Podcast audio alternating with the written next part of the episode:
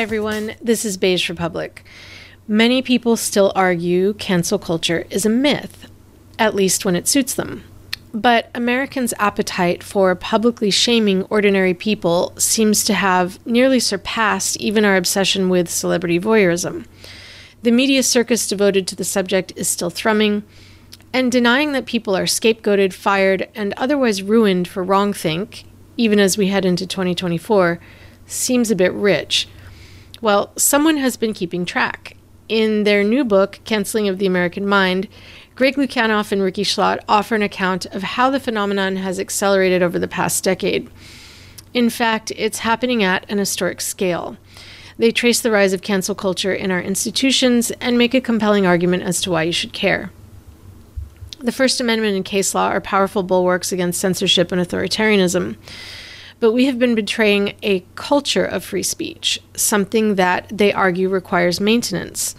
Lukianoff is a First Amendment attorney and president of the Foundation for Individual Rights and Expression, or FIRE. Schlott is a Gen Z journalist and a former fellow with FIRE. Together, they offer an intergenerational take on the issue. As in 2015's The Coddling of the American Mind, which Lukianoff co wrote with social psychologist Jonathan Haidt, canceling zeroes in on a set of destructive, if well meaning ideas that have had outsized impact, resulting in a toxic illiberalism. They break down the rhetorical jujitsu that both the left and the right use to evade debate and silence dissent, and they offer hope for the future. I just wanted to say that I really, I really enjoyed reading this book. Uh, it's such an indispensable book for anyone who wants to understand the age that we're living in. It lays out the history of cancel culture, how we've rapidly been abandoning and betraying a culture of free speech and why that's so consequential. And you look at cancel culture as a phenomenon originating in academia and proliferating in various ways through society, showing how it's come to dominate our institutions. And what I really love about this book is that you combine different genera- generational perspectives. Greg, you're a First Amendment lawyer. You've been working on free speech issues for more than two decades. And Rikki, you've come of age in an era that's really defined by these issues. Uh, ju- so, just to start, I'm wondering if you can tell our audience how you met and how this unique collaboration came about. Yeah, so um, we met when I was uh, still at NYU. I was probably 20 at the time, and I had written an op ed um, about free speech on, ca- on campus, or the lack of free speech on my campus at NYU. Um, and then shortly after, worked on an op-ed about whether the uh, my generation could be uncoddled by the pandemic, which so far not so much. But I mean, holding out hope that perhaps things might change. Um, and in the process of writing that article, I reached out to Greg, and that's how we met. And pretty soon after that, we we put together that we shared a lot of values, and um, certainly classical liberalism and free speech were um, passion projects of both of ours. And so that kind of turned into a fellowship at FIRE, um, the Foundation for Individual Rights and Expression, which I did for probably like six or seven months before we decided to collaborate on this book for um, which was originally going to be more of a following to a following to coddling of the American mind, but um, kind of morphed into this uh, cancel culture expose of ours. Yeah, yeah, and uh, and so I'd actually heard a fair amount about this, you know, brilliant young burgeoning journalist uh, named Rikki Schlott, and and there was like a lot of buzz about her actually at Fire. You know, like Ryan, you know, for example, I probably didn't call him out by name, Rikki, but you know, Ryne Weiss, who you know was kind of like, yeah, she's she's something. Um, so when so we talked on the phone about the idea for her uncoddling, you know, her generation. Um, article. Um, you know, was really impressed by her, and uh, so we offered her a, a, a fellowship at Fire, um, and she, you know, just proved to be you know incredibly. Uh, it's like I couldn't throw anything at her, no matter you know. I'm like I'm a hyper specialized constitutional lawyer, and I could throw her like really complicated stuff, and she'd explain it, you know, more pithily and better than you know uh, in 300 words than I could in 3,000. Um, so definitely, I thought we made a good team. And I mean, it's partially because like I'm also a wild overwriter. Like so, like it, Haidt makes fun of me for the same thing. Like I need someone to help boil me down, and you know, and and having a, as clear and lucid and smart of a writer as, as Rikki to work with really really helps. But um, as Rikki alluded to, originally we were planning to do something that was much more a follow up to Coddling the American Mind. I mean, canceling is a follow up to Coddling the American Mind, and we we do actually almost kind of expect the reader to have read it or at least understood some of the concepts that Haidt talks about um, in the in the opening. But instead of being focused more on the psychological, we focused on cancel culture, partially because as we were getting ready to write this, I just couldn't believe that there were still ideologues out there who were trying to say cancel culture is a hoax. It's just a right wing plot. It it doesn't nothing uh, like it just didn't exist. And um and it was like no no no no no. I've been I've been defending free speech on campus for 22 years now, guys. Like what happened since 2014 is unparalleled. Like they're going to be steady in 100 years. Like you're talking about numbers of professors losing their jobs that that, that have no meaningful comparison since the law was established between 57 and 70 um, so I felt like we had to put this argument to rest was, uh, once and for all. And so, you know, R- Rikki and I got to uh, got to work on it, and I think we we made a I think we made a really great team. Interestingly, like I, I think it's some in some ways sort of like the technology that we relied on to write it we did a lot of voice memos back and forth. We did a lot of like, you know, we'd start with dictation and then Rikki would take a look at it and, make it make more sense.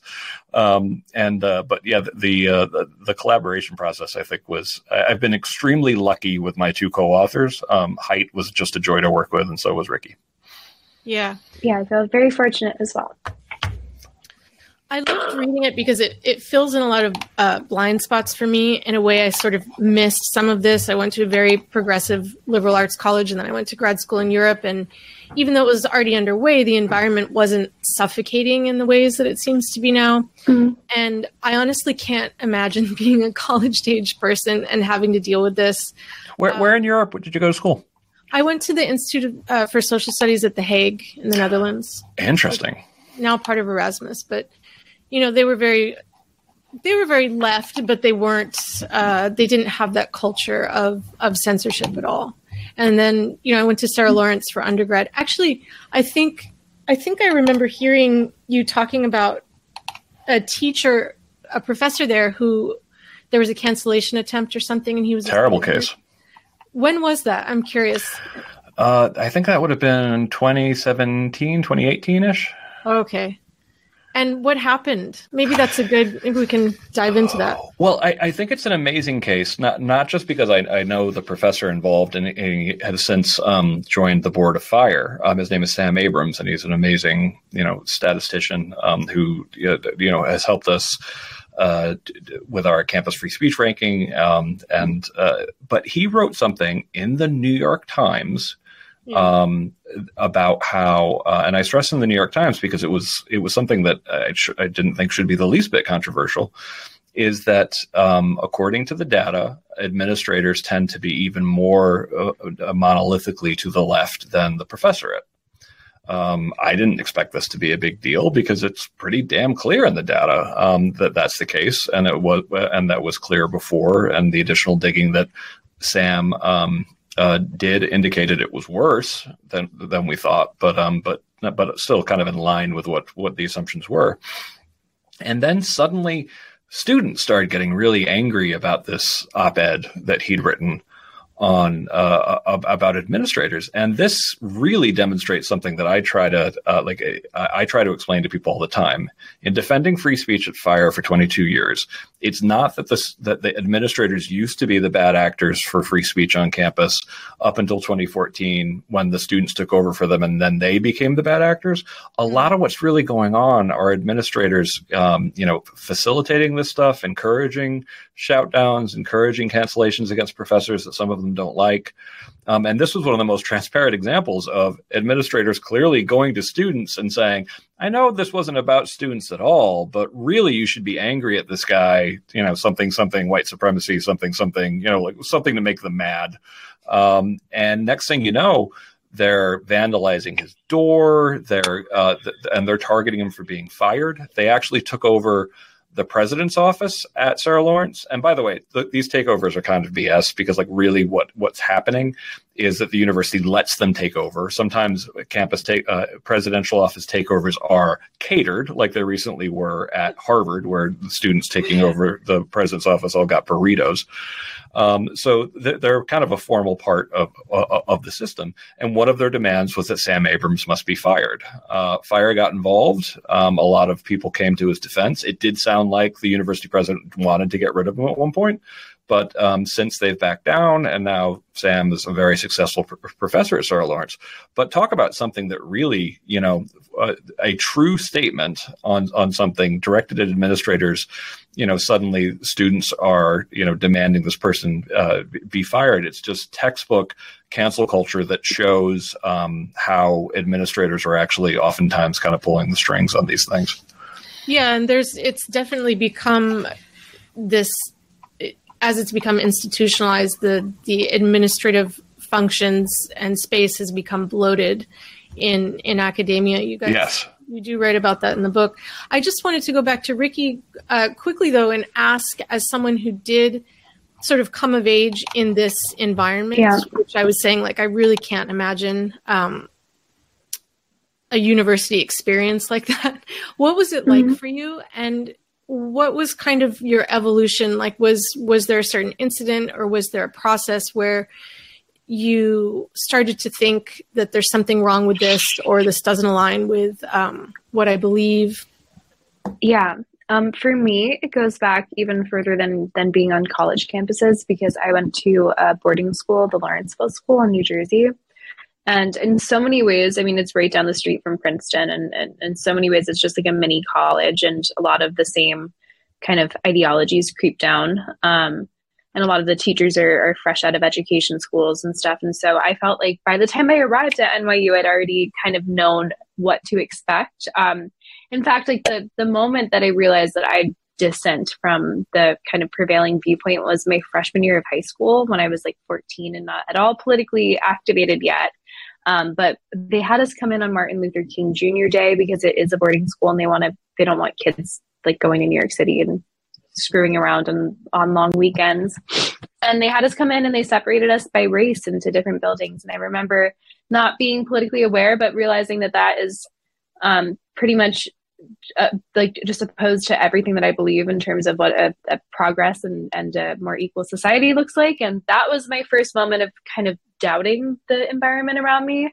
That continued through high school to the point that when I arrived at NYU, I was hiding books under my bed in freshman year just because I was afraid that people would see that I'm reading Thomas Sowell and Jordan Peterson and things that, you know, I'm, I'm completely loud and proud about now. Um, but I, I, think by the time I got to NYU, I was just so primed that I was self censoring, that I, I wasn't honest in my beliefs. And then the reason that I decided to speak out was just in the pandemic, having such a a strange moment as a young person. It just made me decide, like, why? What am I? What am I doing? I'm on this kind of like straight and narrow path towards a career that I wasn't super passionate about. Um, just going to law school for the sake of it.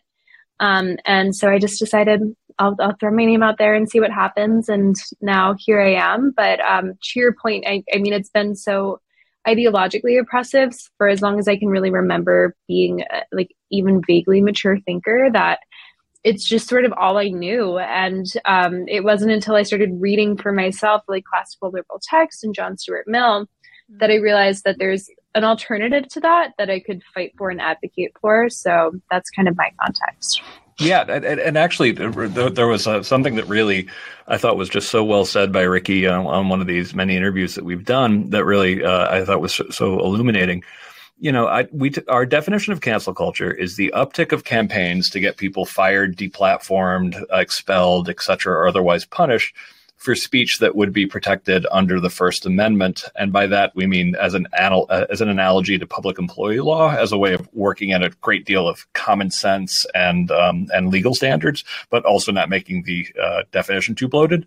Um, that began around 2014 and accelerated uh, in 2017, and actually really super accelerated in 2020. Yeah. Um, and the culture of fear and conformity that resulted um, that resulted from that. And Rikki at one point, you know, kind of joked, so like it's kind of funny for me to think about it starting in 2014 though, like because um, that seems to be when everybody else became aware of it. But I grew up with this stuff. Like this is the way you know, we were fighting it out um, in grade school since as the first generation of, of, of, of, to have, you know, social media in their pockets. And I want people to like pause and think about that for a second because so much of the uh, when you look at the history of cancel culture, it really does follow, unfortunately, um, Rikki's generation. Although Rikki always points out that the generation that hates cancel culture the most, according to statistics, is Gen Z, which makes perfect sense. Um, they also were people who were, you know, canceling each other in grade school, finding a new way to bully that actually was more like virtue bullying, being kind of like, "Oh, I'm the good person," and now I now I know a way to sort of assert, and I can do this on on, on social media. Um, and what this means is, and some of it like really developed on Tumblr as a way of sort of virtue signaling and also having feeling socially mm-hmm. superior to people by by by showing you know how you suffered, for example. Right. Um, and this has spread to the whole rest of the world, and that means that literally the whole rest of the world is arguing like junior high schoolers because like it, it, was specialized in junior high school. It's a very junior high school way of arguing you know basically like i'm not going to address your environment. I'm going to call you a bad person. Um, i'm going to call you names. I'm going to imply that you're immoral or bad. Um, and that should never have, you know, that should have been uh, uh, um, uh, uh t- educated out of uh, of that generation in high school, uh, let alone in, in, higher education. But instead, it's so effective at winning arguments without winning arguments. It's kind of to a degree taken over the world. Yeah, I want to go back because Greg, you do write in the book. Um, that you were aware starting around as far back as 1999 or 2000 when you were a newly minted First Amendment lawyer and you experienced the shift in sentiment where people started to associate freedom of speech with hate speech or this skepticism of free speech. Uh, so I'm wondering if you can kind of take us through how it went from that. And you, you do identify also the first age, uh, an ignored period and this I don't know if you call it the second great age. Yeah, the second great yeah. age, which is the explosion from about 2014 onward. But if you can kind of take us through the evolution of that in academia, where some of these ideas, you know, where you locate that they came from and how this culture came about. Sure, that's a that's a tall order. Um, I'll try not to take two hours to do it. I can't explain it better than we did in the book. Um, but you know, I call my blog or my Substack the eternally radical idea to really try to burn into people's heads that free speech is something you have to maintain, and in every generation, it's a radical idea because everybody is more inclined to censorship than they are to freedom of speech. Um, whether uh, you have to be taught to understand and appreciate freedom of speech in a way that nobody has to be taught to appreciate and understand censorship. That that essentially like the idea that person said something horrible, I should beat the hell out of them. You know, like is is an instinct that runs pretty deep. Um, or or or if you have that to say, then just don't say anything. Is something that does you know it, it, it's something that kids understand. Um, and it takes a lot of discipline to actually really start to be like, you know what? I'm not just going to tolerate that person. I'm going to listen to them. So, uh, freedom of speech itself requires a lot of, um, uh, uh of education and belief and uh, uh, um, institutions to maintain it. And uh, so, in some degrees, like a, a, society regressing on free speech is to be expected. I call this a problem of progress. That essentially, as people get more comfortable um, they get less comfortable with conflict, and therefore, they uh, free speech is the kind of thing that will get worse as other things are getting better. I wrote about this in a short book called "Freedom from Speech" in 2014. I called it "Problems of Comfort" and uh, um, "Freedom from Speech." We called it "Problems of Progress" in canceling the American mind.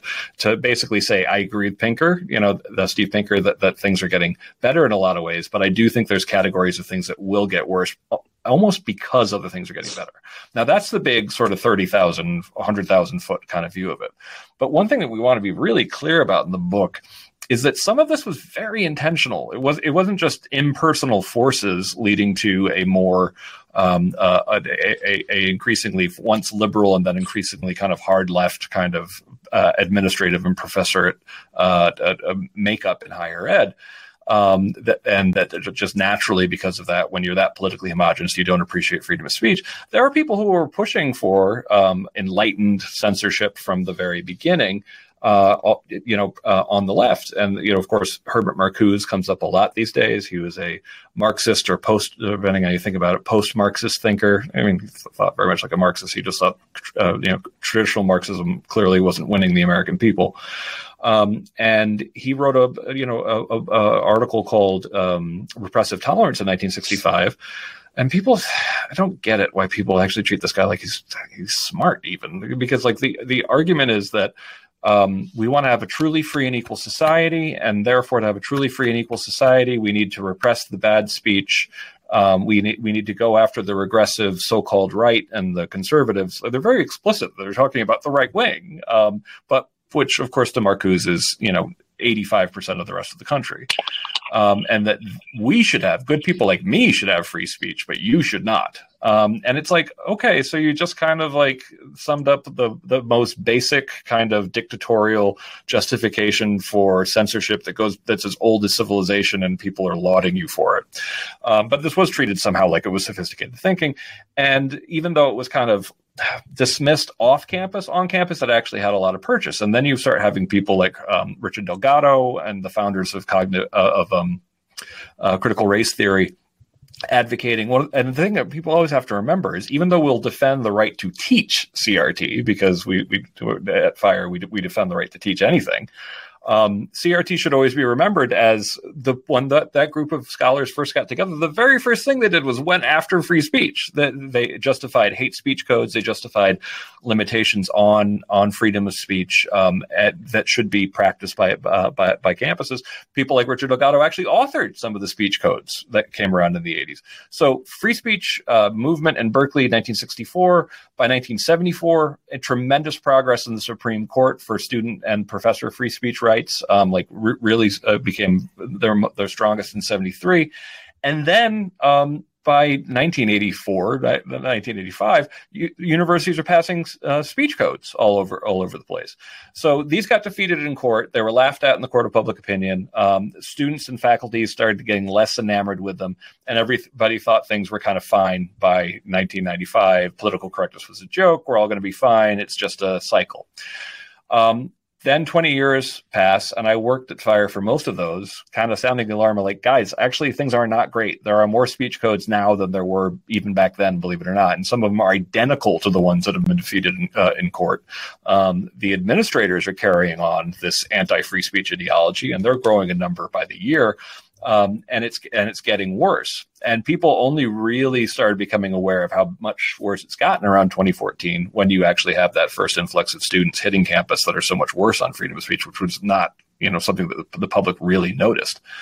So that that's kind of the progression, and it's important to remember that some of this is very intentional. That, that there's been a, a, a very self conscious effort to turn free speech from being the traditional sort of liberal value into, and traditional or a left wing value into something that it absolutely isn't. Um, Richard Delgado says this very explicitly. You know, like the idea of you know we don't this shouldn't be you know a lefty value. This is you uh, I remember I debated him once and it was not very impressive. Um, you know, making the argument that oh yeah well the ACLU gets money from porn you know like uh, basically all of the, and um, making the argument that free speech is why we ended up with Hitler without pointing out that you know Nazis actually went to jail for saying offensive things about Jews in, in the 1930s. He didn't even seem to like know that part. Um, so there has been a concerted effort to turn free speech from being a, a, like a, a dominant left wing value to being the exact opposite of it. And unfortunately, I think it's been, at least with some segments of the left, extremely successful. Yeah. it's so useful to have a book like this that puts it all into context. You have many case studies but to have this this very clear definition you know looking at the relation of culture to law and how we have a very robust you know first amendment we're very lucky here in the US but that's that's really not enough. The you know when the culture of free speech is degraded to such an extent um, and these cultural norms as you point out can change so quickly it's it's very alarming was there a reason uh, why 2014 was such a turning point? Do you think? Well, uh, that's one of those ones where where I I feel like it's better answered in coddling the American mind, um, and that's one of the reasons why we didn't want to belabor the point too much. But um, so coddling the American mind offers six different theories on what was so different about the students hitting uh, uh, hitting campus on 2014. Right. You know, we give uh, the the six are you know social uh, social media, um, which we'll come back to, political polarization, um, which you know play into each other, uh, paranoid parenting, lack of free play. Um, among the kind of students who go to particularly elite colleges um, was the surprising one for us, but definitely uh, we think plays a role and then kind of like why campuses hyper bureaucratization and then of course we come to the final one uh, which is uh, ideology. Like kind of what i'd go so far to say is our bad ideological r- like rigid um, uh, in a lot of cases kind of like uh, like neo-marxist kind of I- ideas about social justice that's a that's a zero uh, zero sum game. So uh, but really the, the, reason why 2014 more than anything else is that this is the first generation this is when gen z hits higher education and they were the ones who started getting you know cell phones and social media in their pockets you know in 20, 2008 2009 and by 2010 2011 they had a um, like a, a, critical mass of students. Actually it was just taken for granted that everybody had them. But uh, i mean when did when did you first get your first phone rikki I was my mom's gonna kill me. She says that I make her sound like such a bad mom, and she wasn't. She was so protective and was did everything right. We just didn't know how bad it was. Um, I was ten, and then I was on Instagram by eleven. Um, sorry, mom. I turned out fine. I'm okay. but I've, she, I've heard, she really I've, did. I, I, I've I've um not heard the end of it. Uh, the critiques of of having brought that up too many times. But um, no, I, but I also think that there's there's something to giving kids dumb phones at that point in time for sure, especially because I was going out on my own more um, solo. But I was uh, very much online and also an only child, which I think made it even worse. Yeah, I, I mean it's interesting because in naming this and in analyzing it you you give us something you give this um, this bigger picture which we can kind of latch onto because i remember having conversations early on saying you know i think this is going to have an outsized effect that's unintended. And i think it, it's a very um, bad sign uh, this this sensorial culture and this kind of glee that people are taking um, in this very performative public punishment of other people. And, you know, I had friends who would say it's not, I would say the word cancel culture, the phrase cancel culture, and they'd say it's not cancel culture, it's accountability culture. and of course, this is, um, you break down how how both the left and the right skirt having actual conversations and arguments and you call it the on the left it's the perfect perfect rhetorical fortress and this is part of it another part that i hear a lot is well, you're just talking about a fringe phenomenon. This is the so called radical left, which I would have considered myself part of. But it's not because these are ideas that that maybe originated in what one would call the radical left, but now dominate liberal institutions. So it, to be able to track that and name it, I feel like it's so important for people to to understand it, to have these discussions, and to overcome this period in which I feel a lot of people have felt lost or or you know knowing something is wrong and understanding that this culture is toxic but really not knowing how to talk about it you know especially because there, there's mm-hmm. still so much fear. People don't don't want to speak out. Um, maybe you can actually speak to that. Why do powerful people still not speak out in both in academia and in other institutions? I, I, yeah rikki okay i was gonna let you go no, go, go for it. I'll I'll follow up after. Oh, why do I think they don't speak up? It, has been it's been frustrating. Like I've like I, have done uh, uh, podcasts. You know, I've probably I've done more sort of center left and center right ones. I've done I, have done a couple um, more left leaning ones, and there's a stubborn refusal to admit that there's something wrong on our side um, that can be absolutely maddening because it's like I point out, you know, because we we have three chapters, you know, on cancel culture from the right. I think we have like, but most of the book is about cancel culture largely comes from the left. And that's appropriate because we're we're actually not engaged in some simple-minded both siderism where we where, where we want to pretend that both sides are equally guilty of it because it's not true. Like that that would be inaccurate to say that, particularly in higher education, particularly in the corporate world, um, and uh, the the place where we call it out a little bit more, um, you know, are in legislatures, for example. Um, uh, but I do also have to remind people that, you know, yes, there was a really foolish law that was passed in Florida called um, the Stop Woke Act. And we warned the university, uh, uh, we warned the state of Florida from passing it. We said it's laughably unconstitutional. Don't pass this thing because it was actually banning pretty much ideas, you know, for, for, from the classroom.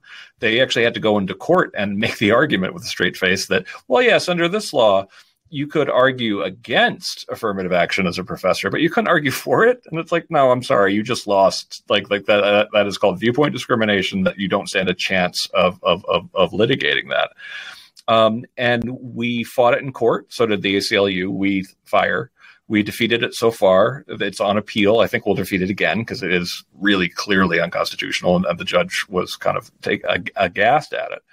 But the, but again, I think listeners sometimes would be surprised to realize no, there's been one um, law to that effect. But if you look at the the discussion about you know, particularly from some of the critics on the on the left, there's this you know uh, overarching McCarthyism attack on higher education uh, right now without recognize without even acknowledging the fact that the one law that at least for now is overturned, you know, par- partially by um, but as long as anything kind of exists on the right to point to, and there, of course, there's, and that's going to happen, they don't have to admit that anything's wrong on the left. And it's really frustrating because I think that if you look at, when you look at the polling, you know, people on, on the left above a certain age are still really great on freedom of speech. Unfortunately, it's more mm-hmm. like 45 up and, and to, to a lesser degree, 30, uh, you know, age 30 and down. Millennials are kind of possibly kind of a lost cause. Um, but we the, and the thing is by be, being so frustrated by things going on on the right i can't fix the right. You know um, you know I, I, the right has to fix the right. The left can fix itself but it can't just pretend that the problem is always is strictly on the other side because that's just i feel like they know in their hearts that's not true. What, what do you think Rikki? Yeah, I was also going to add, um, just on the front of what you were saying about people feeling like there's something wrong but that they're they, they don't know what to do about it. I've, so often that statistic that Greg cited earlier about Gen Z being the most negative on cancel culture tends to surprise people because they feel like obviously we're talking about Gen Z arriving on campus and then cancel culture explodes. But I think the the the pervasive thing that I've noticed is that there is especially in a younger generation that doesn't remember a time when when free speech values were front and center or even like vaguely celebrated in our institutions that there's there's this sense that something's totally wrong and that cancel culture is not a culture that it's you know hospitable even vaguely to be a young person in. There's a sense that that everything's off kilter and that there should be a solution but the problem is that nobody knows what it is in gen z because we've not been taught it. So i think that the statistic is it at first surprised me that we had the most negative view but then i think about my own kind of anecdotal experience at nyu and speaking out myself um, publicly and seeing how many people around me that I would have I passed in hallways and that I knew from classes felt similarly and also thought that there was an issue with free speech on campus. But like we just didn't have the vocabulary or or the courage to speak out about it. So um, i would say that i mean especially for young people and why there's a fear of speaking out it's because a we don't really know what what positions we're championing and what classical liberalism is and and that there is a whole body of of uh, of writing and, and a whole body of law behind us if we actually want to advocate for free speech. Um, but also secondly because the culture of conformity is just like self just self perpetuating and especially as a young person it's just so hard to to break out of that. We've reached the end of this episode of the free version of Public's podcast. To access the full version, become a paying subscriber at public.substack.com.